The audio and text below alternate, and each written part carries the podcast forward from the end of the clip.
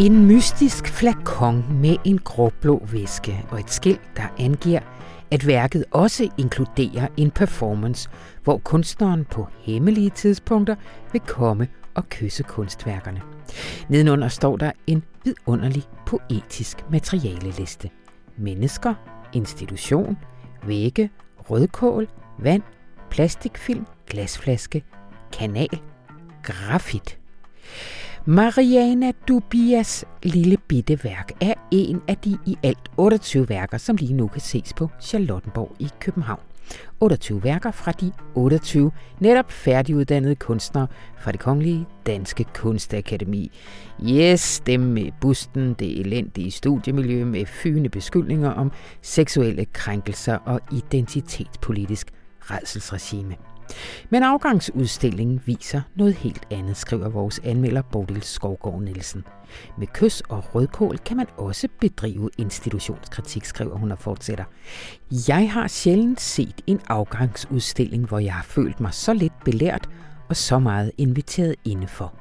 Årets kunstnere jager ikke tidsånd eller modpoler, men udstikker kursen for en anderledes omsorgsfuld måde at omgås verden på.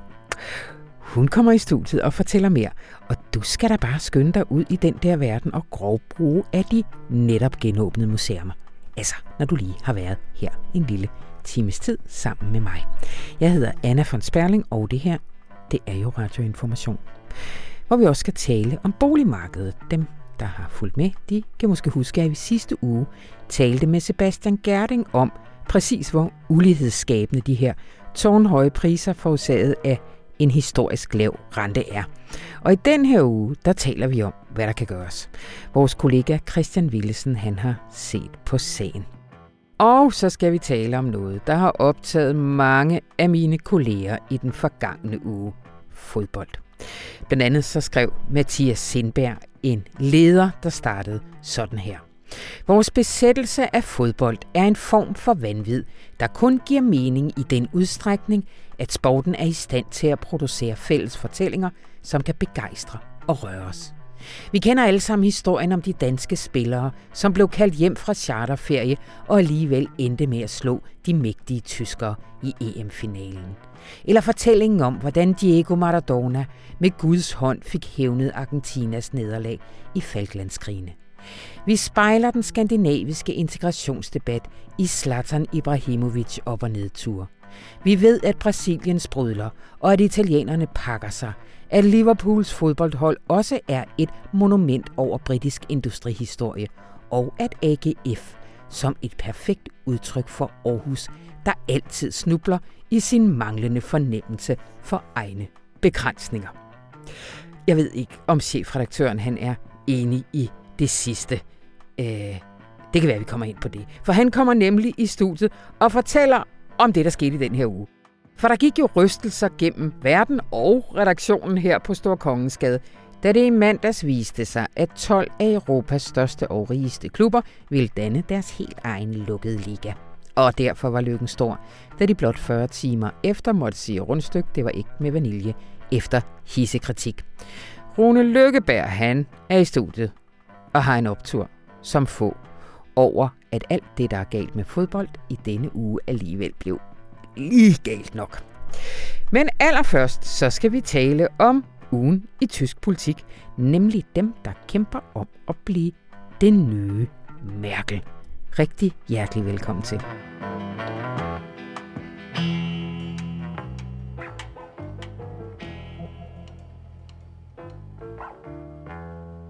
Der er sket ting og sager i tysk politik i den forgangne uge, og der er hele to nye navne, som vi lige så godt kan begynde at lære, fordi en af dem sandsynligvis bliver den nye Merkel til valget i september.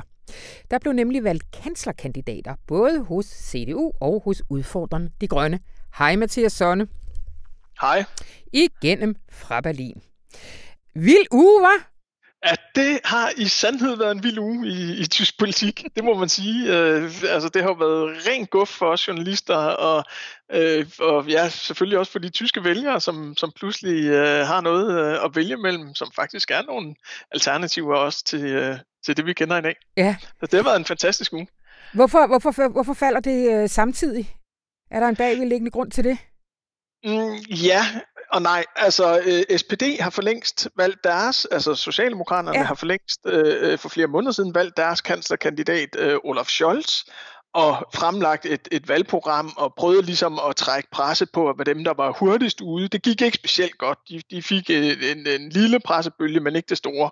Øh, og så meldte de grønne ud allerede for en måneds tid siden, at her mellem øh, øh, påske og pinse øh, ville de så breake, hvem der skulle være deres kandidat blandt de to formænd, altså Robert Harbeck eller Annalena Baerbock. Og det satte jo lige pludselig også CDU og CSU, øh, altså Merkels partier, under øh, et vist pres for os at øh, finde ud af, hvem pokker der skal øh, øh, kandidere om, om bare et halvt år, så de kan få skudt gang i, øh, i valgkampen. Ja. Og de lovede så i sidste uge, at øh, i løbet af den her uge vil der komme et svar. Så finder vi ud af det.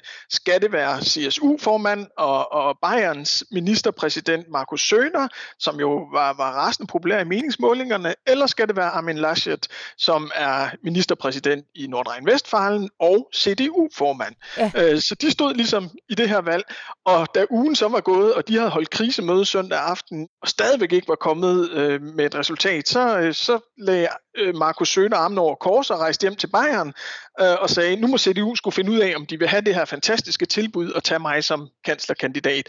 Og så var der jo total ballade i, i øh, CDU, øh, og de sad øh, halvdelen af natten øh, fra mandag til tirsdag og skulle øh, finde ud af, hvad pokker de skulle stille op med den her situation. Skulle det ja. være Laschet, som havde nogle mildestalt elendige meningsmålinger, eller Søder, som er mega populær. Og Laschet satte sig simpelthen igennem, fordi han har, han har 15 forbund i ryggen, og han havde det skide gode argument, at han formentlig ville blive væltet som formand, og han ville få kæmpe store problemer som ministerpræsident i den største tyske delstat med 18 millioner mennesker, hvis han efter den her kaotiske tid, som CDU har været igennem de sidste par år, pludselig også vil blive fravalgt som kanslerkandidat. Det ville se virkelig, virkelig grimt ud i partiet, så han kunne gå og smække med døren og efterlade en helvedes masse kaos efter sig, eller blive kyldet ud ja. øh, øh, som formand. Så det var, det var selvfølgelig en Det lyder da højst øh, besynderligt, at man kan vinde på et tabeargument.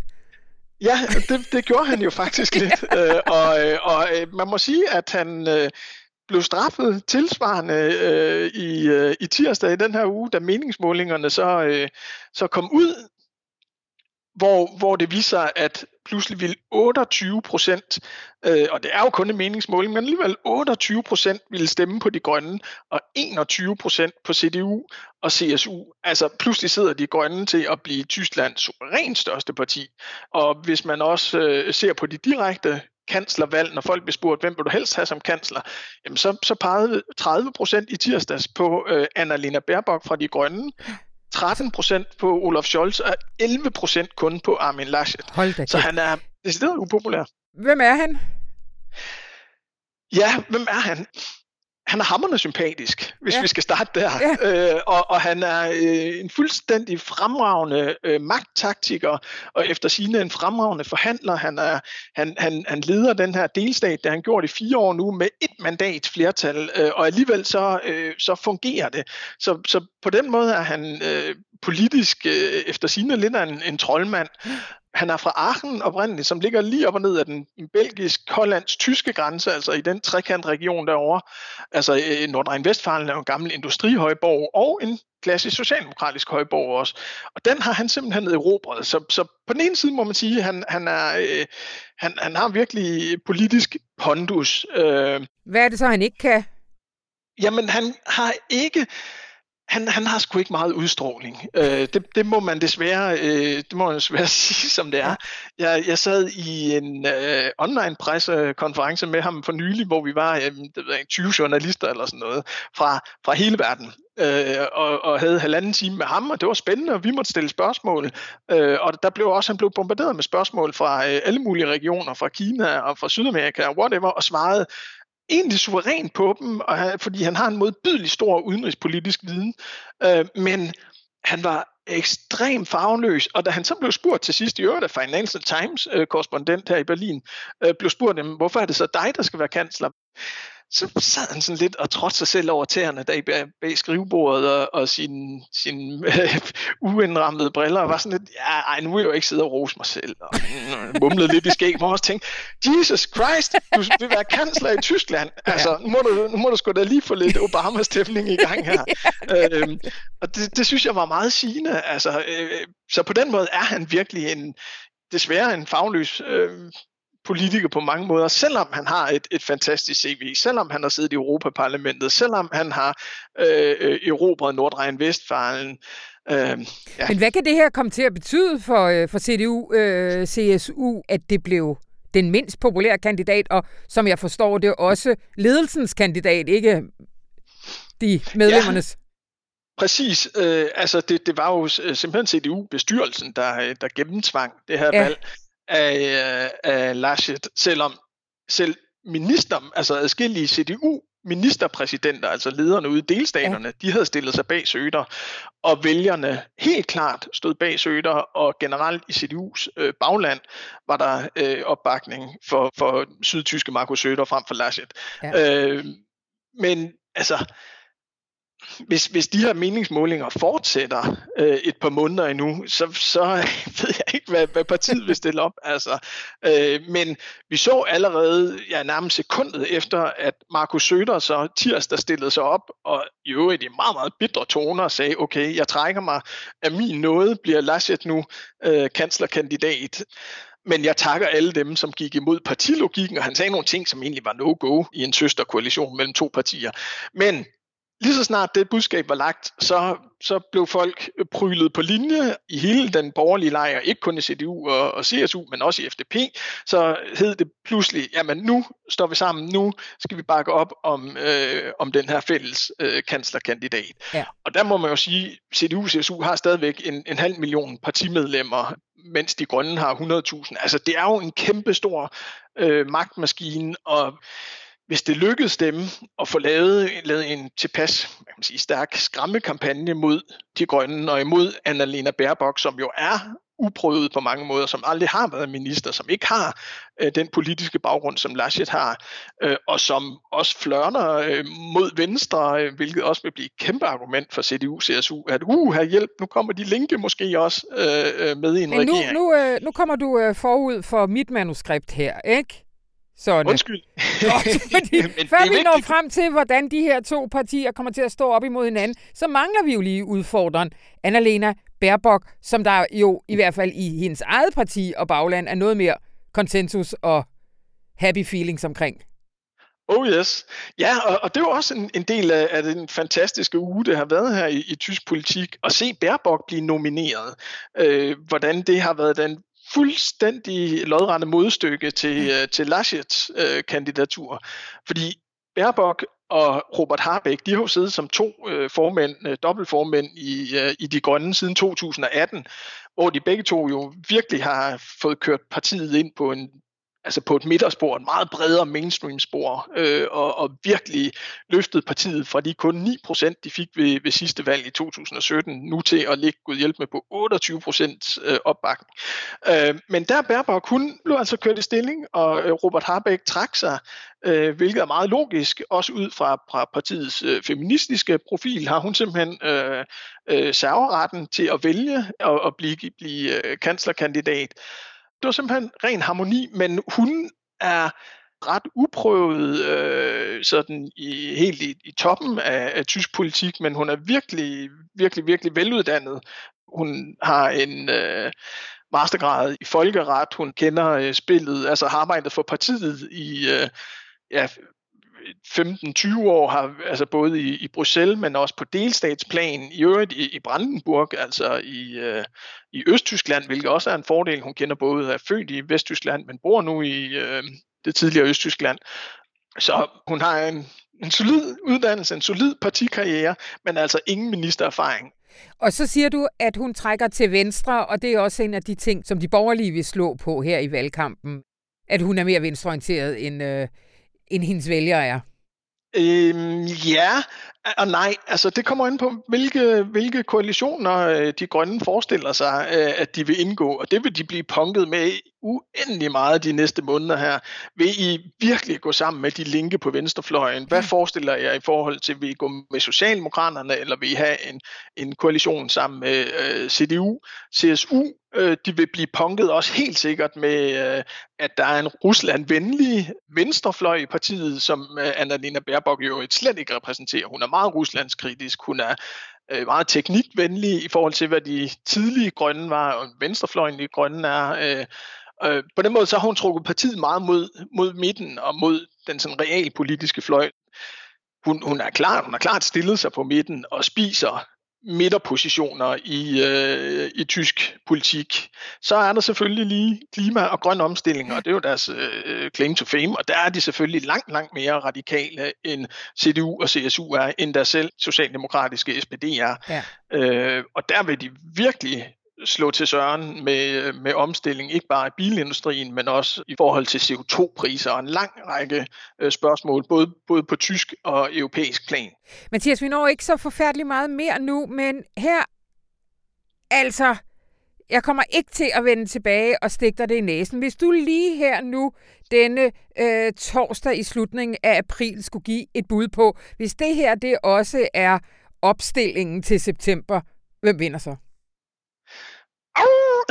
Men det, det gør, øh, jeg tror, øh, jeg tror Laschet, han, øh, han bliver siddende, og jeg tror, at de stille og roligt hiver en, en ikke overbevisende valgsejr hjem, men jeg tror, at CDU, CSU øh, simpelthen er så, så tung en, en magtmaskine, og jeg tror, at de øh, også ved hjælp af den borgerlige presse får øh, skabt så meget panik omkring de grønne og det her uprøvede øh, parti, ja. øh, og Baerbock som, øh, ja, som en, en relativt grøn, ung kvinde, øh, jeg tror simpelthen, de trækker valgsejren hjem. Hov, du, har, du, har du lavet nogle ordspil over det der med grøn og grønne? Nej. Oh yes, mange. så jeg tror, vi får en sort-grøn regering, som det hedder, altså CDU, CSU øh, som ledende, og de grønne som ja. øh, koalitionspartner. Og så får Baerbock jo øh, anyway, og Robert Habeck jo, jo også øh, nogle, nogle øh, stærke ministerposter. Øh, ja. Det tror jeg lige nu, men øh, må se, jeg er vildt spændt på det. Det starter i hvert fald skønt rent journalistisk set. Og vi er vildt glade for at have dig igennem, og det kommer vi til at have meget mere af, når vi nærmer os valget. Tusind tak, Mathias Sonne. Selv tak. Hej igen.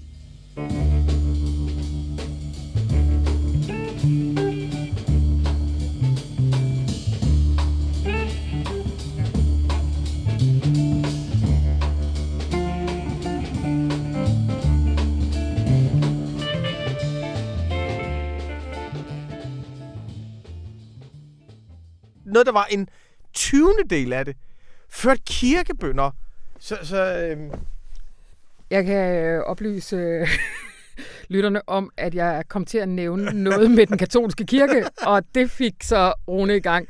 Og det skal vi ikke aftale, du får en eller anden du får årets nedtur over den katolske kirke her en, en eller anden uge, hvor, hvor at det virkelig er slået med optur. Nej, fordi jeg har jo kun to røvture om året. Ikke? Ja, det er rigtigt. Og det, jeg kommer ikke til at spille nogen af dem på den katolske kirke, det er helt sikkert. det er de ikke værd. Nej. Nej.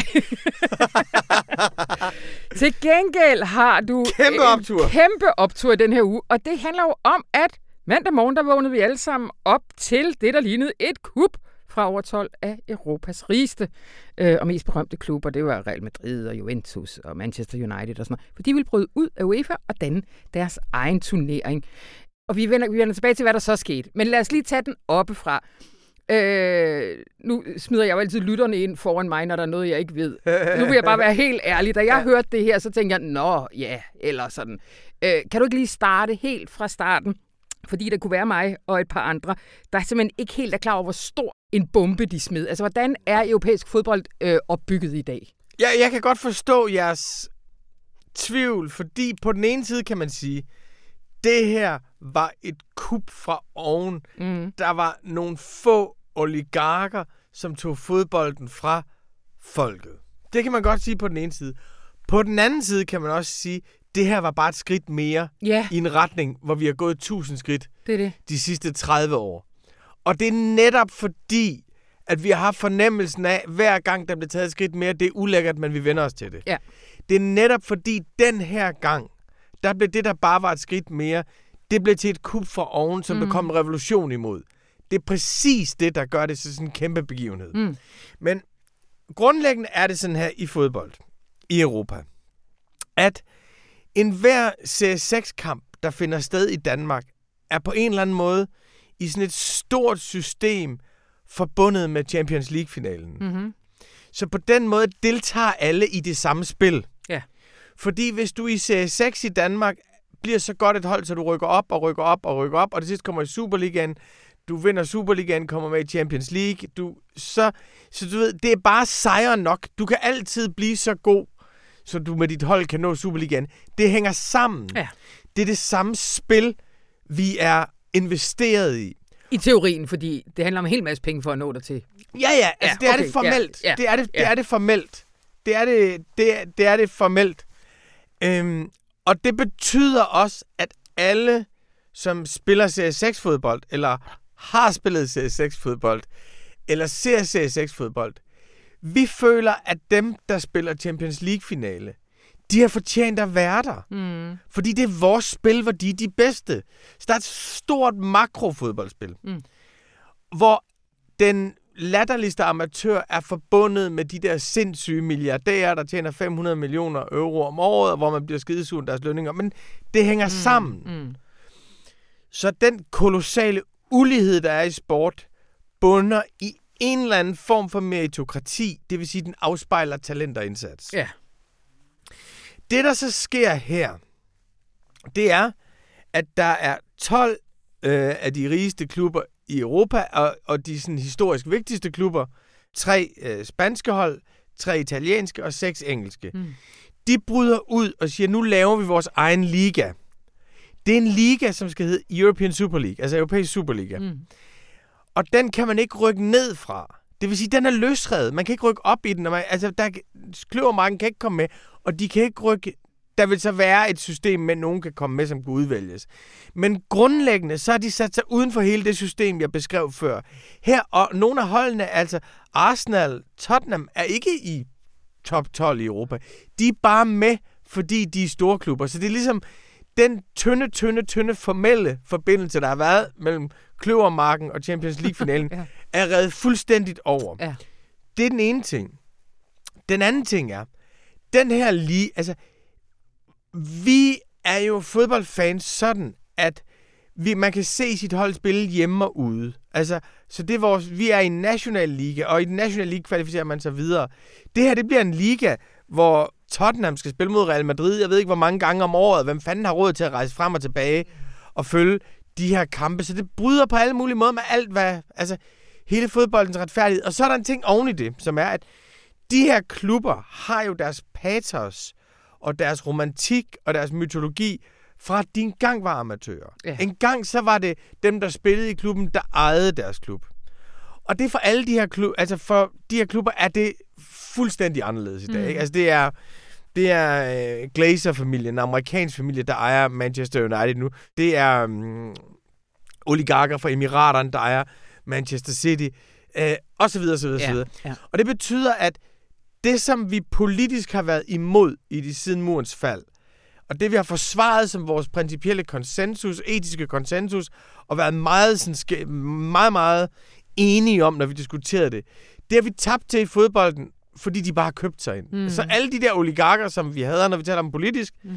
de er blevet værter for vores største cirkus. Mm. Mm. Mm. Og de har ikke nogen forbindelse med det, så det her ligesom, Nej. det udstiller deres arrogance, og den måde, de vil skide på. Fodbolden og fællesskabet og solidariteten. Det er det endelige brud med den gamle romantik, at de laver den her lorteliga. Mm. Mm. Hvad, hvad var deres argument? Deres argument er fuldstændig genialt. Det er, at fordi fodbolden, det er, at der var behov for en refinansiering af fodbolden. Altså, at ligesom løst fodboldens problem. Øh, øh, og, og den amerikanske investeringsbank JP Morgan Bank har ligesom smidt mange, mange, mange, mange milliarder i det her. Du må trække nye penge ind i fodbolden på, mm. men prøv at høre, fodbolden har ikke et finansieringsproblem. Real Madrid har et finansieringsproblem. Barcelona har et finansieringsproblem, fordi de har kørt med ekstremt høje lønninger. Ja. Altså ekstremt høje lønninger og ekstremt store udgifter. Så det er ligesom, de foregiver, de løser folkets problem, når det bare er elitens lille, lille bitte problem. Så det er ligesom den ene ting, det er det der, og så den anden ting var det med, at det bedste hold skal spille mod hinanden, og bla bla bla. Hey, hvorfor er der ikke nogen tyskere med? Jamen, ty- i Tyskland har man et andet system, som hedder 50 plus 1, som betyder, at amatørforeningerne er altid repræsenteret i klubbernes bestyrelse. Mm. Så du kan ikke sælge til ekstern ejer. Du kan ikke ligesom have... Mm. Altså, en, altså Inter fra Italien, Internationale, er, var oprindeligt en. Altså, den hedder Internationale, mm. fordi det er indvandrernes klub. Ja. Det har altid været... Det har altid været det, dem, der vandrede ind og blev gæstearbejdere, og som spillede i den klub. De er nu, og de har haft en stor historie, og så først blev de opkøbt af Moratti-familien, som er olie- og småkager. Så det blevet solgt til nogle kinesere nogle gange og sådan noget. Og, det, og de, de har cirkuleret mellem forskellige asiatiske ejere. Frygteligt. Mm. Men det kan du ikke i Tyskland på samme måde, fordi du har en regel, der hedder 50 plus 1. Mm. Så, så Dortmund og Bayern München kunne ikke og ville ikke. Og der kan man sige, ledelserne i den klub er jo så også tættere på klubben. Så derfor ville de ikke. Det helt overraskende er, at Paris Saint-Germain, som er købt af Qatar, ja. de heller ikke ville. Nej. Så PSG var, var også ude. Nå, men da den her nyhed kommer om den her liga, ikke? Det er den, dem selv, der er ude, vel? Det er New York Times, der har fået... Det bliver lækket ligesom, først. Ja. Øh, da den kommer, der er vi sådan en gruppe boss af medarbejdere her på avisen, som straks sms'er om, at det er et kapitalistisk kup oppefra. Men vi har den her indstilling til det, som er, at det her det er grimt, og det er urimeligt, og det er vanvittigt. Men sådan bliver det jo. Mm. Altså, vi kan stå og råbe og skrige, ikke? Om en halvt år sidder vi og ser det. Altså, du ved, ja, ja. Det, det er det, vi er vant til, ikke? Altså, ja. du ved, jamen, for fanden, det er jo helt vanvittigt, at Katar kan købe PSG. Ja. Det er jo helt sindssygt, altså, at en russisk oligark, der har stjålet rigdom fra den russiske befolkning, at han investerer mere underholde den britiske overklasse i Chelsea. Det er jo en... Det at være fodboldfan er at være del af noget, som er så beskidt. Ja. Så det er blevet et moralsk problem. Ja. Men vi er vant til at tabe, og det, der sker, som er fuldstændig vanvittigt, altså, øh, det er, at folk, særligt i England, de går simpelthen amok. Altså, de gamle stjernespillere, Gary Neville, Rio Ferdinand osv., de siger, altså, de går fuldstændigt amok, og er straks ude at sige, at det her det er en forbrydelse imod fodboldsporten. Og det er disgusting, og det er alt den sidste romantik, alt det, man fortæller fansene, er fuldstændig reddet væk. Fodbolden er taget væk fra alt det, den var. Så der kommer sådan et, et kæmpe, altså et kæmpe opråb imod det, særligt fra England. Ja. Og fra, fra, de, fra de engelske klubber.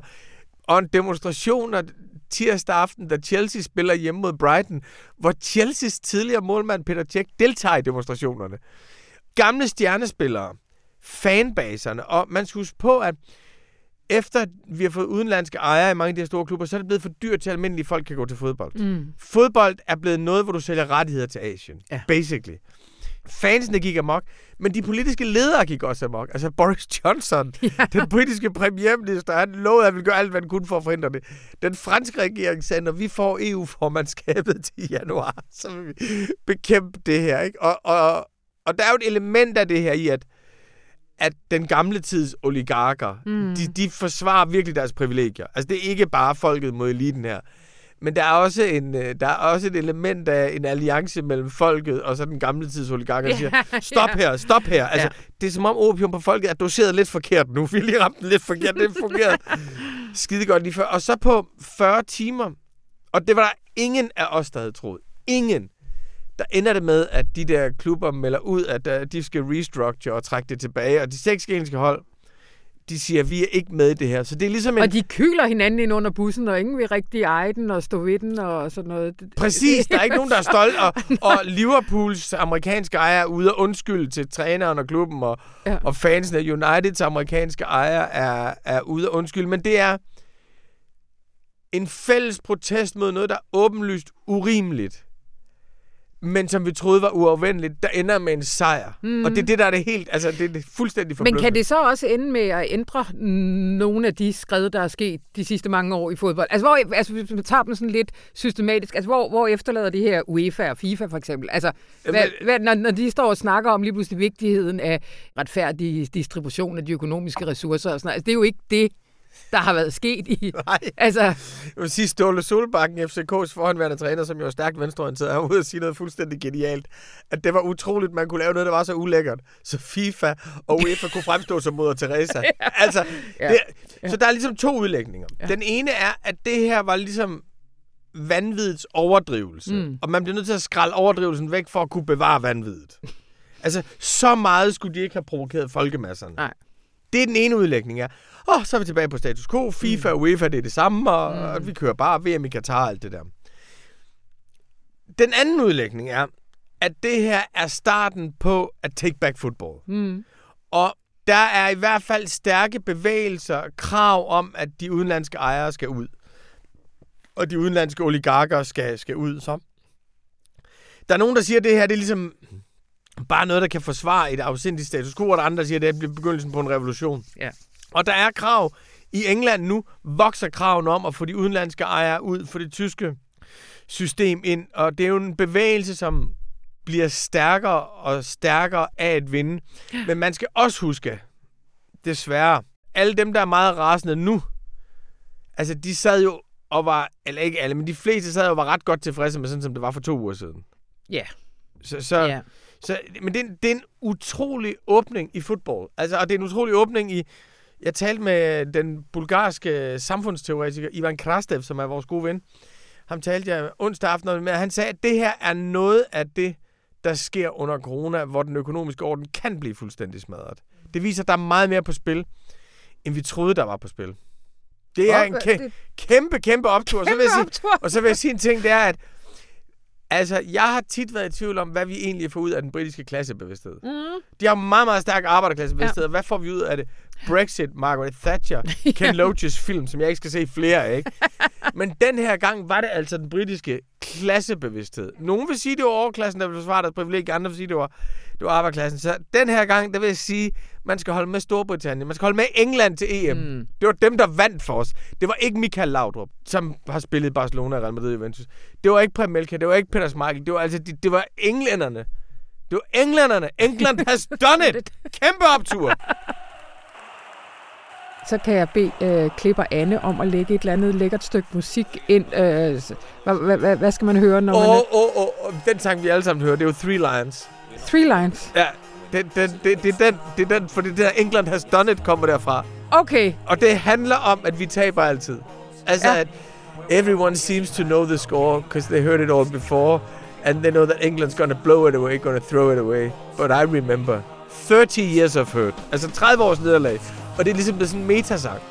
30 years of hurt, fordi England ikke havde vundet noget i 30 år. Og det er ligesom 30 years of hurt, never stop me dreaming. Så det er Three Lions, altså... Det, Og den kommer her. lige fuldstændig. Jamen, jeg har hørt så meget Three Lions. Everyone seems to know the score. They've seen it all before. They just know they're so sure that England's gonna throw it away, gonna blow it away. But I know they can play, cause I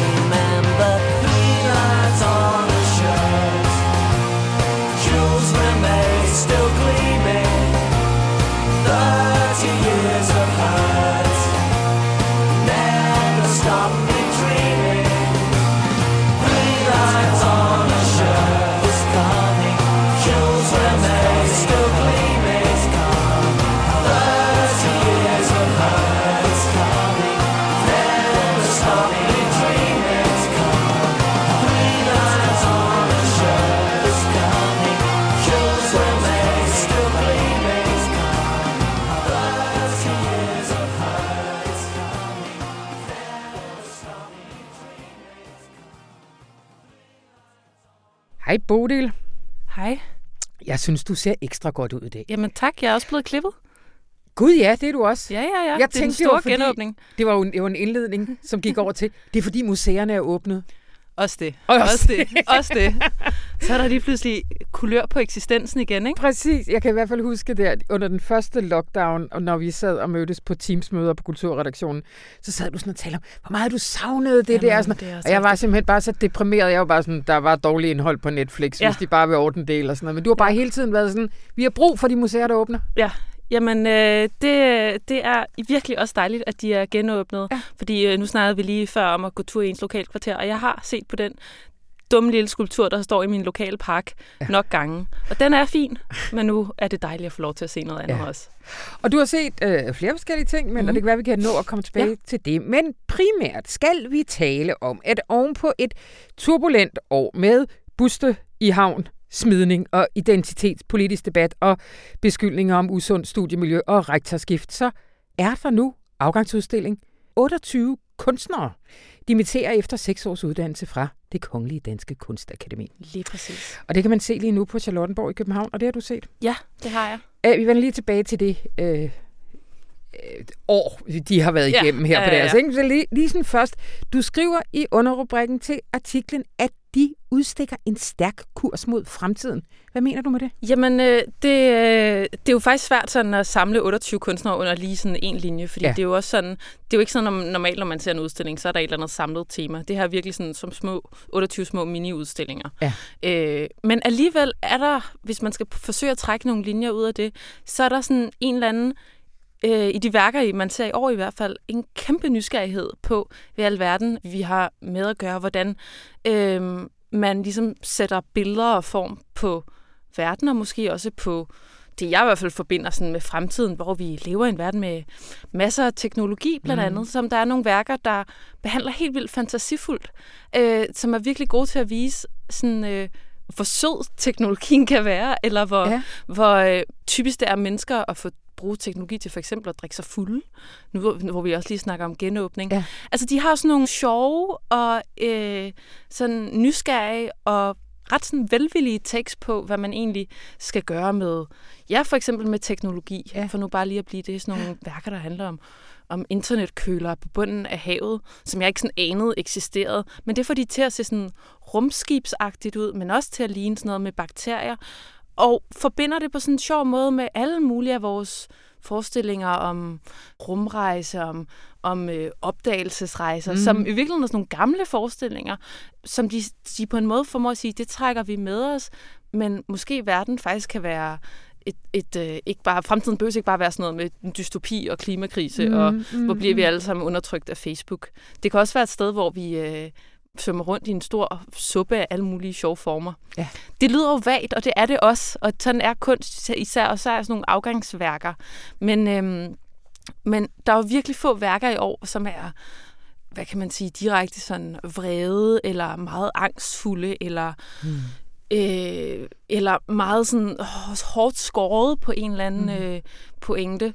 Og heller Øhm. ikke øh, sådan klassisk systemkritiske. Nej, netop. Der, der var meget lidt klassisk systemkriti- systemkritik, ikke? Altså, Ja. ja. man kløjs allerede i ordet. øhm, der er også nogle, der er nogle ret gode sådan, feministiske værker, Mm. som, som på en måde er klassiske feminister. Der er sådan en kunstner, der hedder Kajsa Carlson, som har lavet... Hun har, hun har talt op, hvor mange timer det har taget hende at sprætte alle sømne i sit tøj op.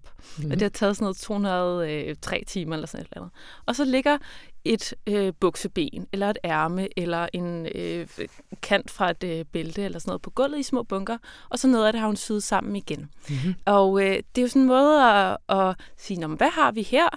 Det kan jeg sætte sammen på nogle nye måder. Mhm. Mm. Og det, hun har lavet også nogle videoer, hvor hun lægger sådan øh, modsat make-up. Altså, hvis hun har en bum, så cirkler hun den ligesom sammen med en eller anden farve, sådan, så den kommer til at stå tydeligere frem. Mm. Ikke? Mm. øh, bukker øjenvipperne nedad, maler alting øh, mørkere, øh, rande, mørke rande under øjnene. Men det er ikke sådan, Fred og I, hvor har jeg været undertrykt, og hvor er tøj bare sat sammen til at, at undertrykke kvindekroppen eller et eller andet. Det er sådan legesygt, og sådan, ja. vi kan gøre noget nyt med det. Ja. Øh, det afslører noget, og det, det peger et, øh, et rart andet sted hen at Ja. være. Der er rart at være i den fremtid.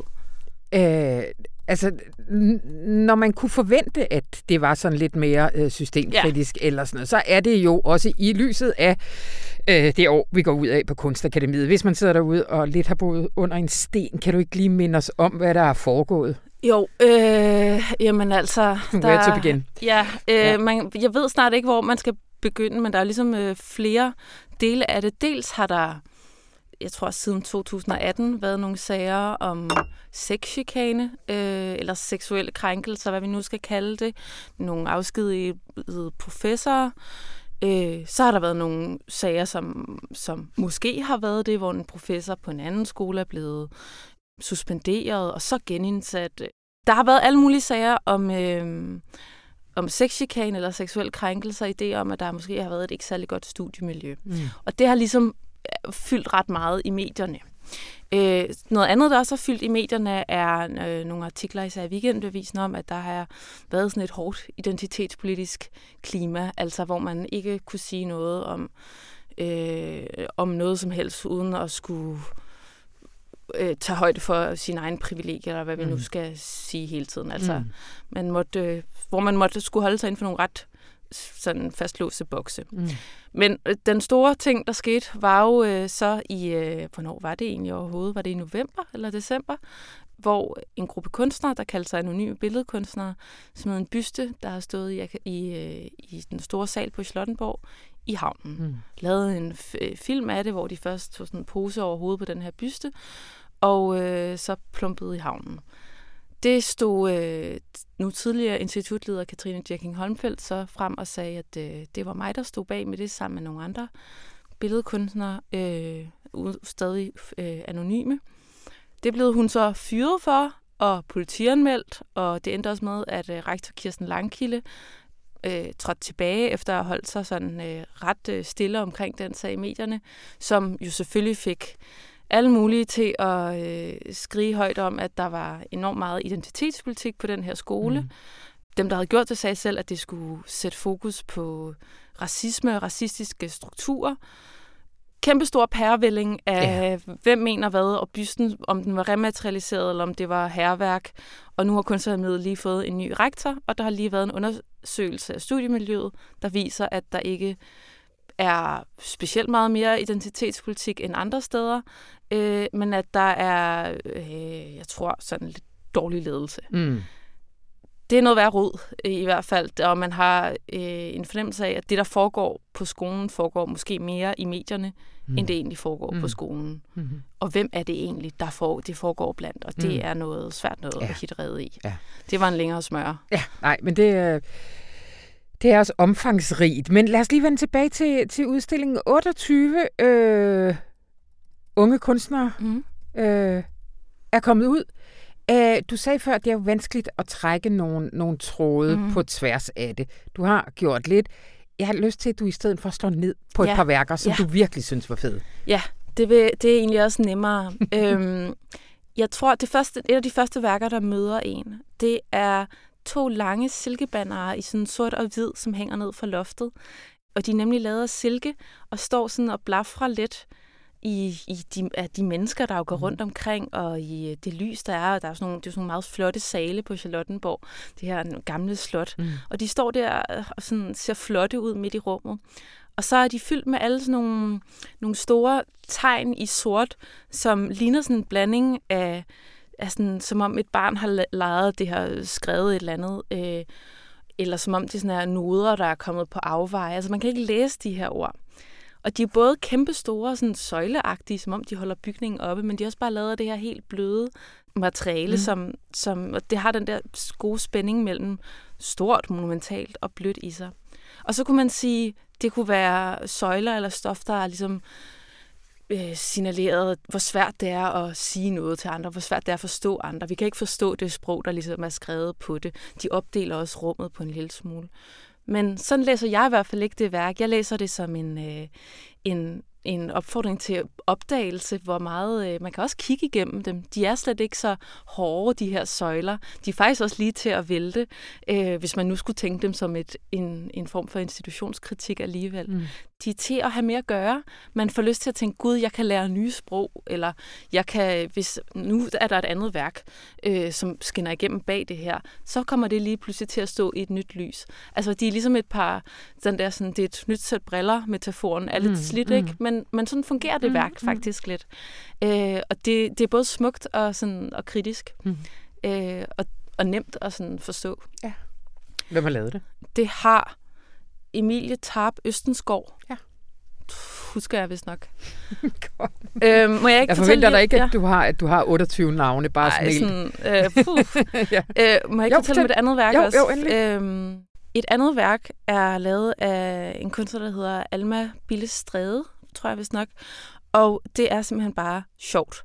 Fordi det forestiller, ligesom øh, du kender sådan en øh, buk, man, hvis man var god til gymnastik, så skulle man springe over den i, Mm. I ved sådan nogle, øh, fra idrætstimerne, ikke?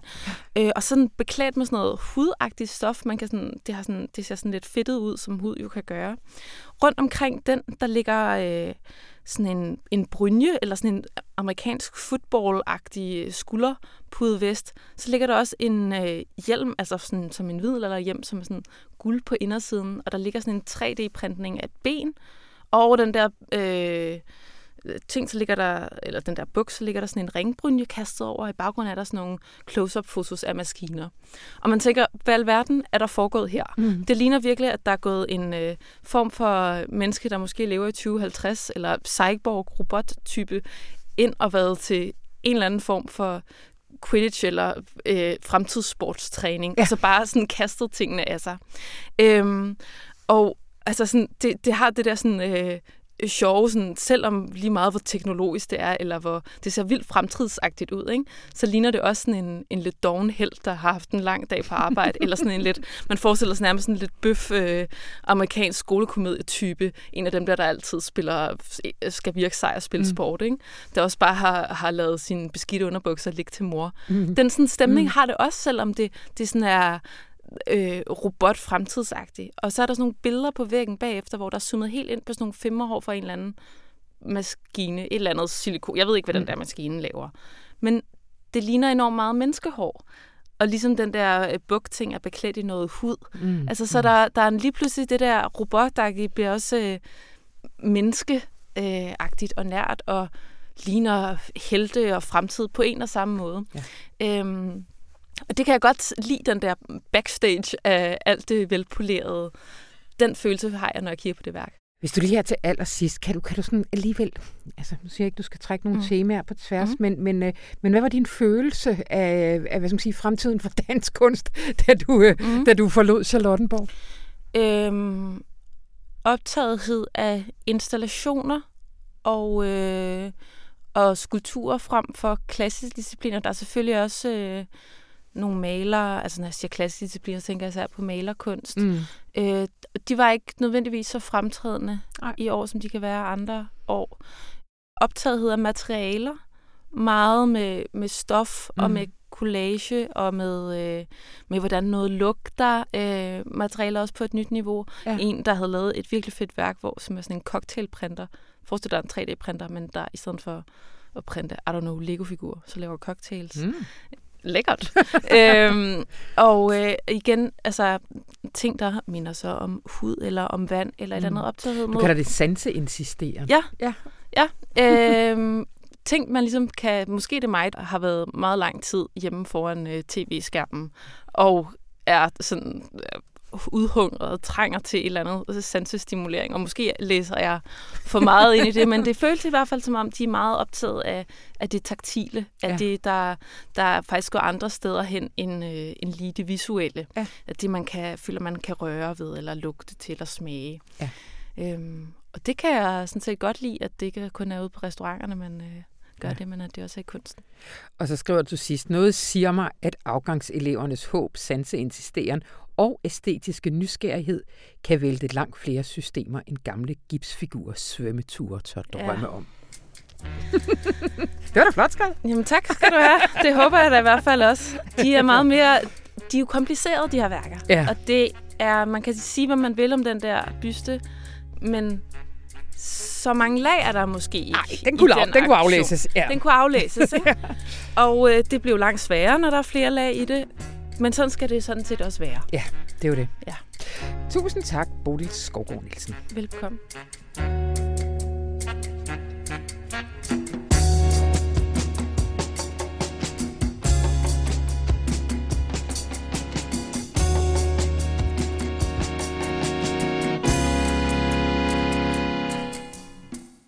Boligpriserne er steget voldsomt i de seneste år, og kvadratmeterprisen er flere steder i landet som før finanskrisen. Og selvom det ikke er alle alarmklokker, der ringer hos de kloge, så ringer der alligevel nogen. Hej, Christian Wilson. Hej. Du er i dagens anledning den boligkloge.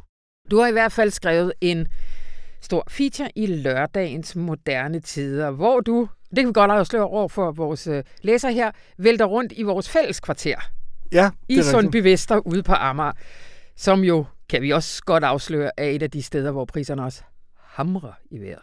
Yes. Øh, du har været ude med en lokal mailer. Ja. Øh, hvad siger de? Ja, altså jeg har været ude med Carsten Jensen, og det er ikke den Carsten Jensen, som vi kalder ham. Jeg må skuffe for, men Carsten Jensen... Hvis han også havde sådan en Ja, dobbelt. nej, det er ikke ham. Øh, Carsten Jensen, som har været ejendomsmælder siden 1986, og aldrig været andre steder end på Amager. Okay. Øh, så han, han kender virkelig området. Øh, og han siger til mig, at øh, han har aldrig set noget lignende. Altså, han har aldrig oplevet noget lignende. Og, øh, og, og med det mener han nok, at, at priserne lige nu er højere end nogensinde, at de nogensinde har været på Amager, og at liggetiderne er så korte, altså de sælger, husene bliver simpelthen solgt så hurtigt. Og det største problem, og det var det, jeg lagde mærke til, da jeg var der, det de gik mest op i, det var faktisk at få nye huse ind ja. i Bæksten. Og der var en, der var en ung ejendomsmælder, der, der også er med i artiklen af, af trainee, altså i praktik.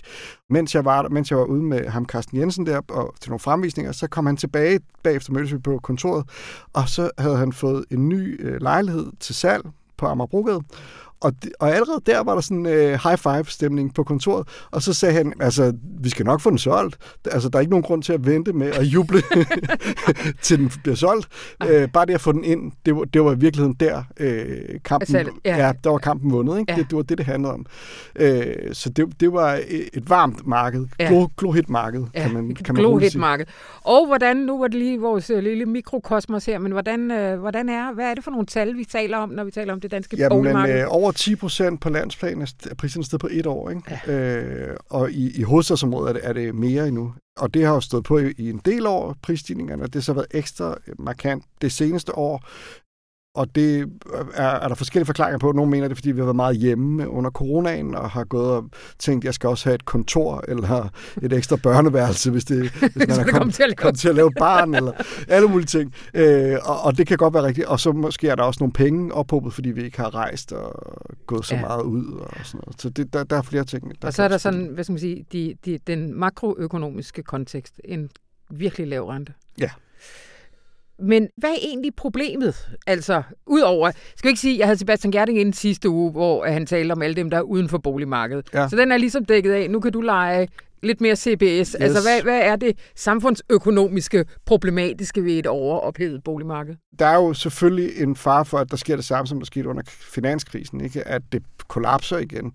Øh, og der er nogle faresignaler. Nu har jeg talt med nogle af, af eksperterne, blandt mm. andre øh, Jesper Rangvid, som jo var øh, ham, der lavede den, der hed Rangvid-rapporten, som kom, udkom efter finanskrisen, mm. med en analyse af, hvad der gik galt, og god råd til, hvad man kunne gøre for at undgå, at det skete igen. Og- Og nogle af de ting, han pegede på dengang, og som han også nævnte i interviewet, øh, er jo det her med de afdragsfrie lån, som er øh, i stigning igen nu. Altså folk har i høj grad afdragsfrihed. Det, det kan give nogle problemer, fordi det presser priserne i vejret, fordi du kan rent faktisk købe en bolig, der er relativt dyr, og fordi du ikke skal betale afdragene, og fordi renten er lav, mm. så kan du have råd til at sidde i den, selvom den koster 8 millioner, mm. eller mm. den lejlighed, eller den, det hus, jeg ude på, koster 8,3 millioner i, i det engelske kvarter på, på Amager der.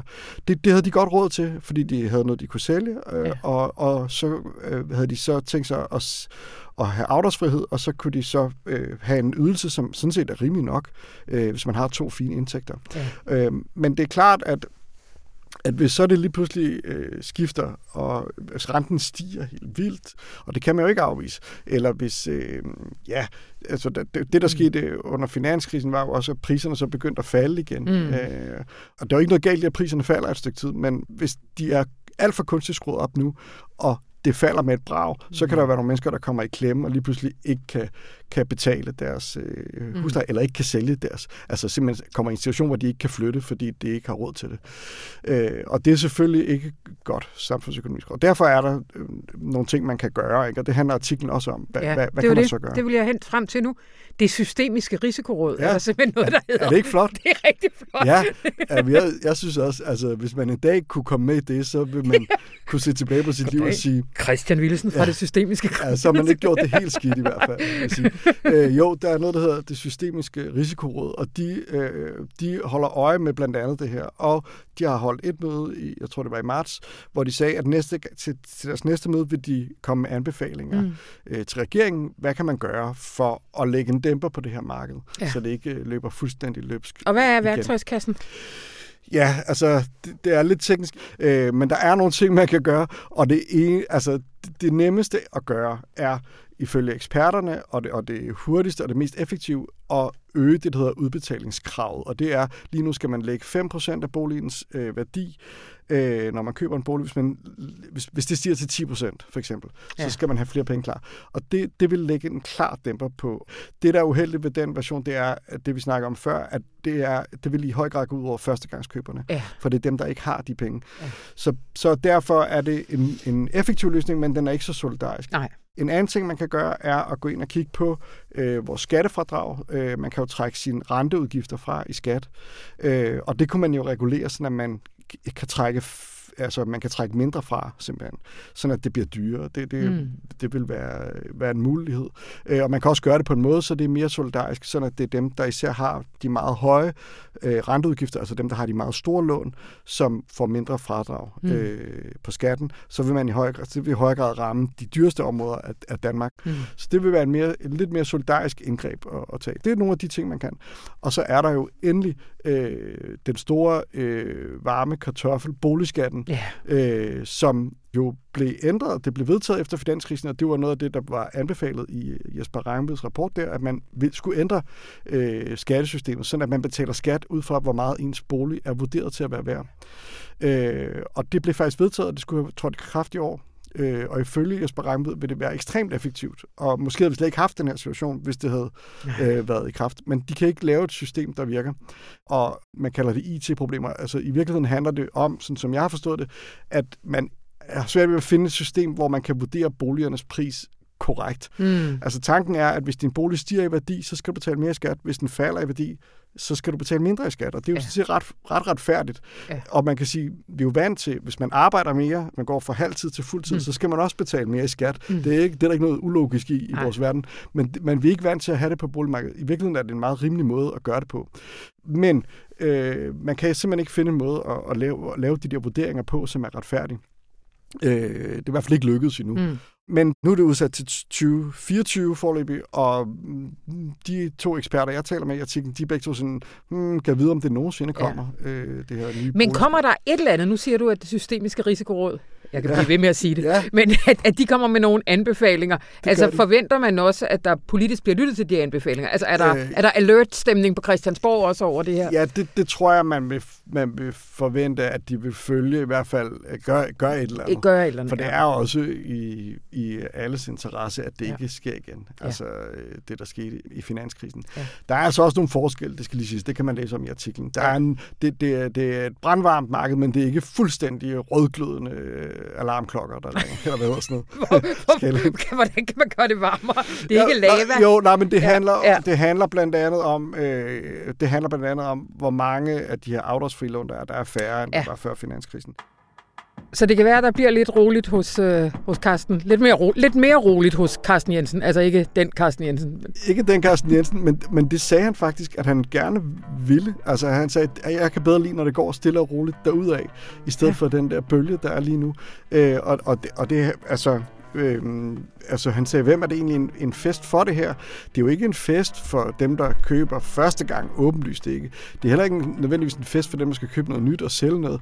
Og, øh, det, altså, så, jo, det er klart, hvis du er gammel og flytter i en ældrebolig eller i en andelslejlighed eller et eller andet, og sælger dit hus, som du har købt i 92 eller hvad ved jeg, Ja. så, så er det en fest. Ikke? Dem Ja. er det en fest for. Men alle andre, og faktisk inklusive ejendomsmælerne, øh, prøvede han i hvert fald at, at, at bilde mig ind, øh, er det faktisk øh, ikke en specielt fed situation. Tusind tak, Christian Wilson. Selv tak. Og det var vores greb ned i ugens aviser. Gå ind på information.dk og find rigtig meget mere. Øh, jeg skylder lige at sige, og det glemte vi før, at udstillingen, afgangsudstillingen på Charlottenborg, den er åben til 23. maj. Øh, mit navn det er Anna von Sperling, og det her program det var klippet af Anne Pilegaard Petersen. Og så ønsker jeg dig en rigtig dejlig weekend.